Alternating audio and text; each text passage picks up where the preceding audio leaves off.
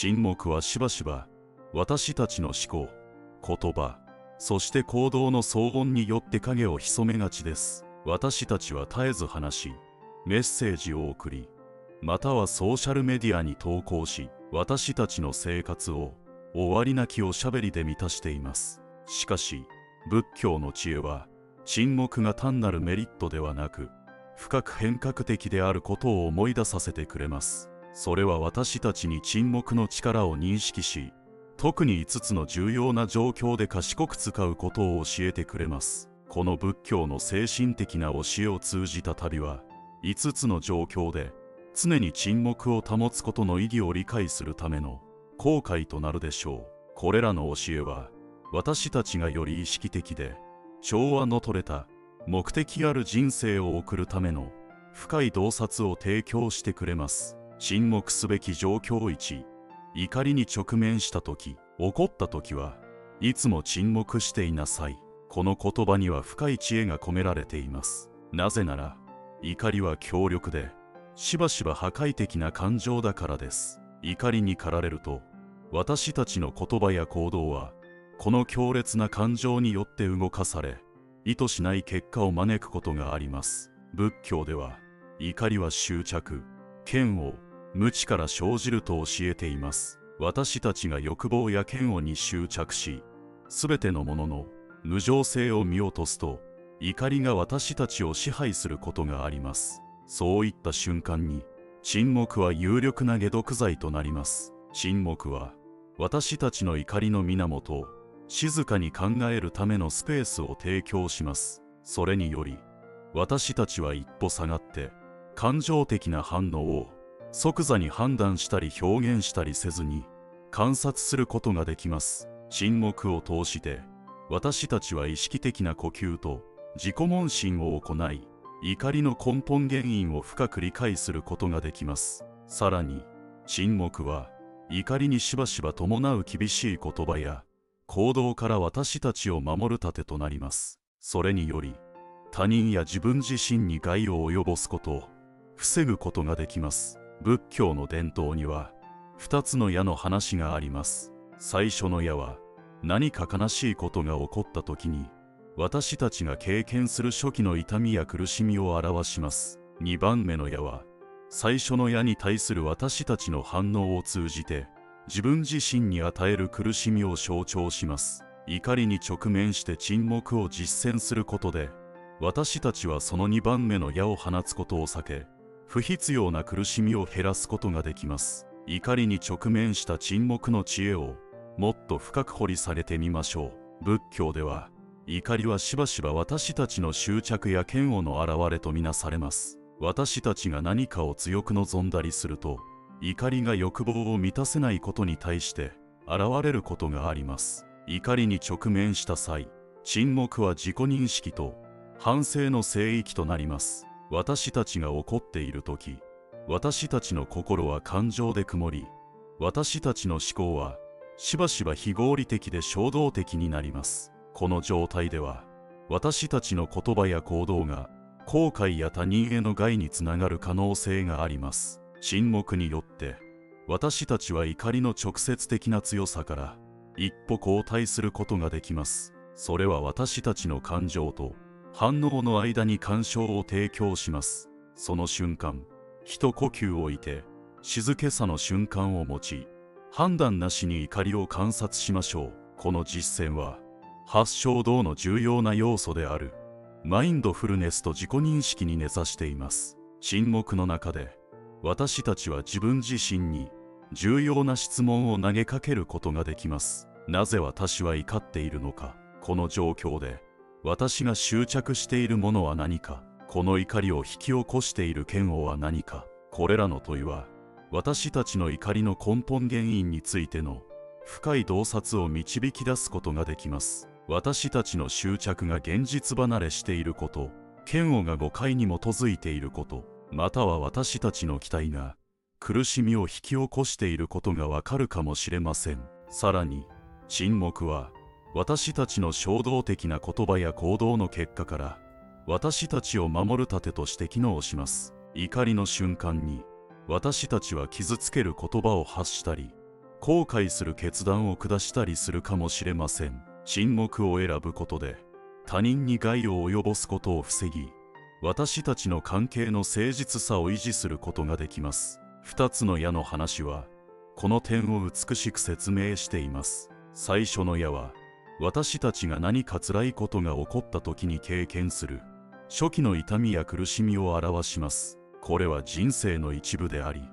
避けられません。しかし2番目の矢は最初の矢に対する私たちの反応を通じて自分自身に与える苦しみを象徴します。最初の矢に対して怒りで応じることで私たちは2番目の矢を放ち不必要な苦しみを引き起こします。怒りに直面して沈黙を実践することで私たちは最初の矢をより巧みに扱う方法を学ぶことができます。私たちは痛みを認識するが怒りや反応でそれを悪化させないようにします。これは私たちの苦しみを減らすだけでなく他人に害を及ぼすことを防ぎより慈悲深く調和の取れた環境を育むことにもつながります。怒りに直面した際沈黙して感情を抑え込もうとするとあなたの感情は湧き出てしまいます。そのため感情をただ観察してください。あなたが怒りを感じていることを恥じる必要は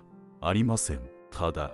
観察するのが難しい場合は冷静になれる一人の場所に行って誰もいない場所で「昆虫症」と叫ぶのも時にはいいかもしれません。最終的に怒りに直面して沈黙を保つ習慣はより大きな感情のバランスと平静をもたらします。それは私たちが恨みや憤りを手放し反応の連鎖を断ち切ることができます。許しと理解のための余地を作ることを可能にします。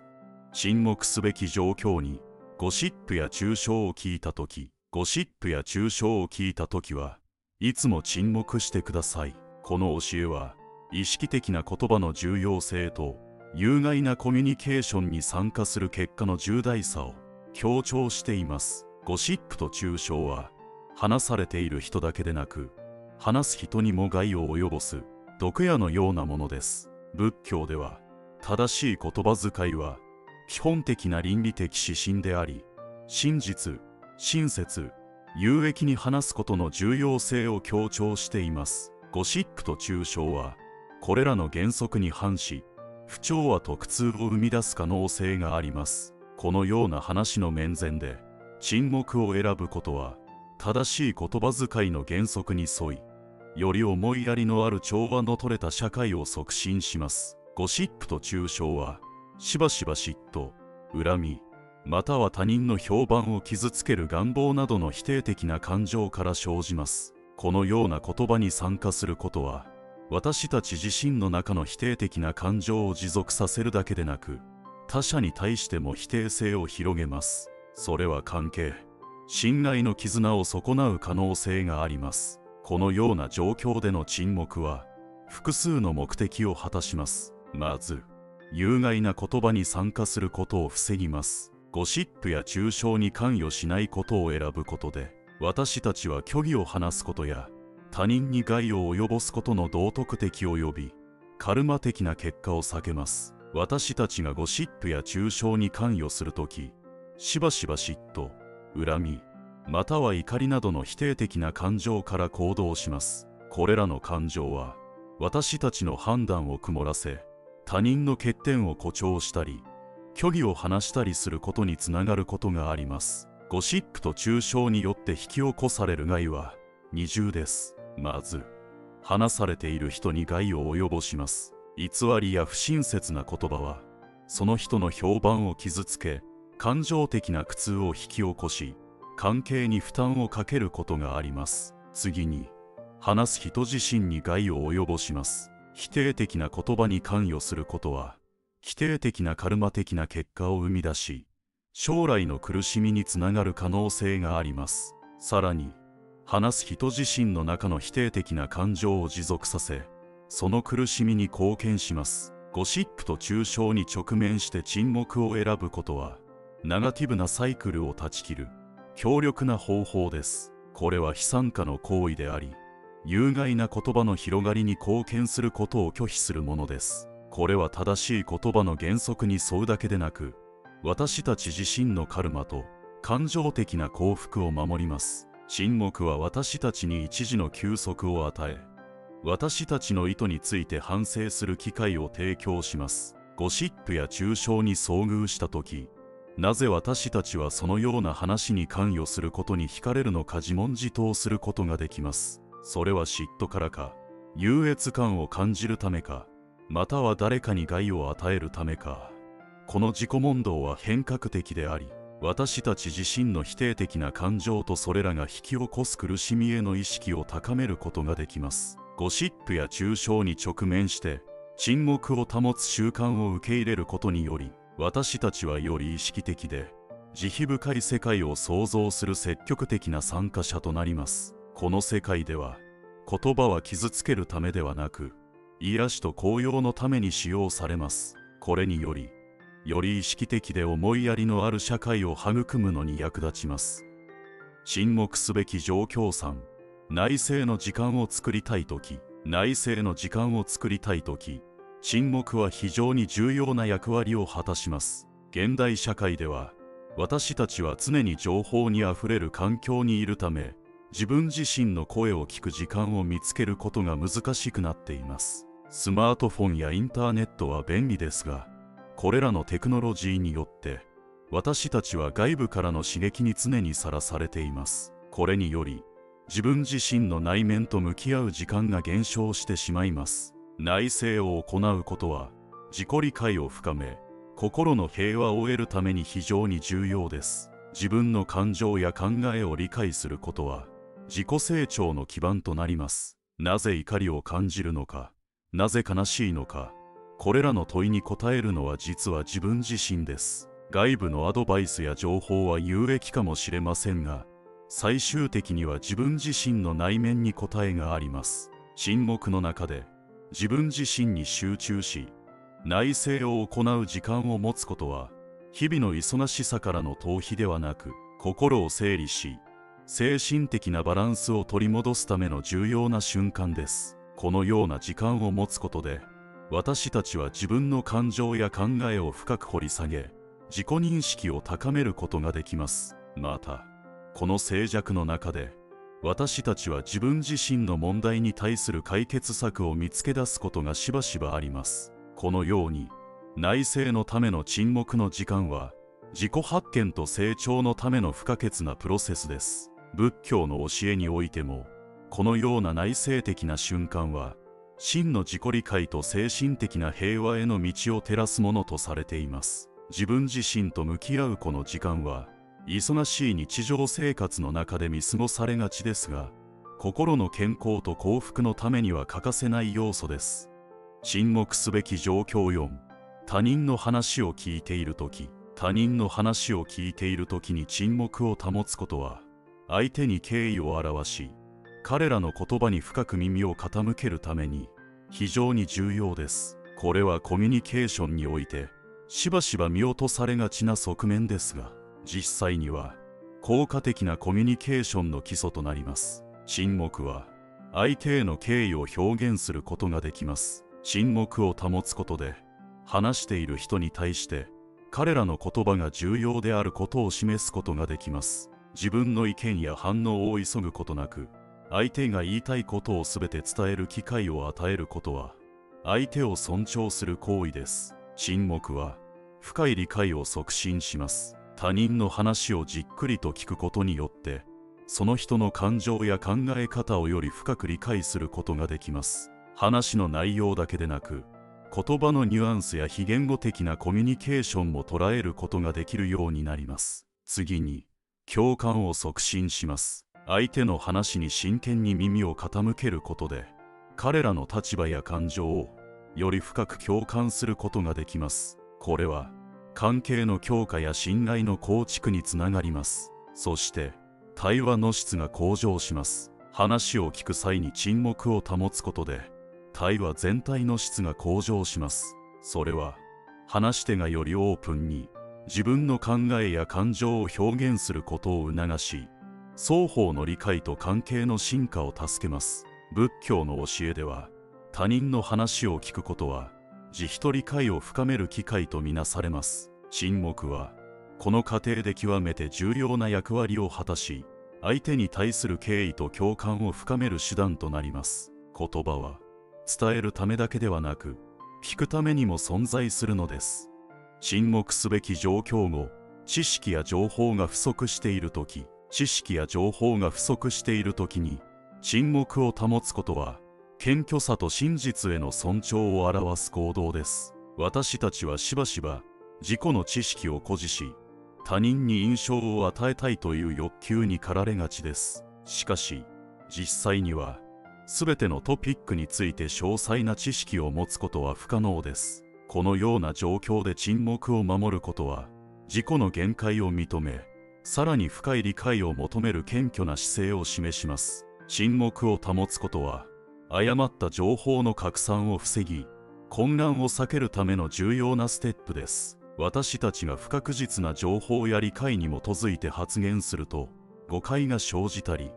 不正確な情報が広まるリスクがあります。また沈黙は学びと成長の機会を提供します。自分が話すのではなく他人の話を聞くことで新しい見識を得たり異なる視点を理解したりすることができます。これは自分の知識や理解を深めるための効果的な方法です。さらに知識が不足していることを認めることは自己の内面を深く理解するプロセスの一部です。自己の無知を受け入れることは新たな学びと発展への扉を開くことになります。仏教の教えに従えば自己の限界を知り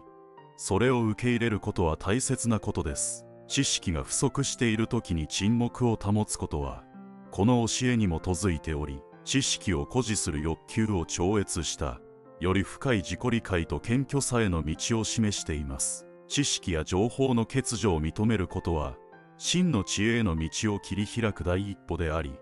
私たちの学びと成長を促進する重要な要素です。沈黙は非常に強力なツールです。この5つの状況で沈黙を守ることにより私たちは自己の内面を深く探求し他者との関係を豊かにし真実を尊重する方法を学びます。では私たちが言葉を発する時はどのような時でしょうか？ブッダは話す前に通すべきフィルターとして5つの言葉のフィルターを提唱しています。1つ目はその言葉が真実かです。発する言葉は真実か。2つ目はその言葉が優しさに満ちているかです。それは優しいかまたは傷つけるものか。3つ目はその言葉が有益かです。それは有益かまたは無益か。4つ目はその言葉が適切な時かです。それは適切な時に発されるか。5つ目はその言葉が愛情や親切心からかです。それは愛情や親切心から出ているか。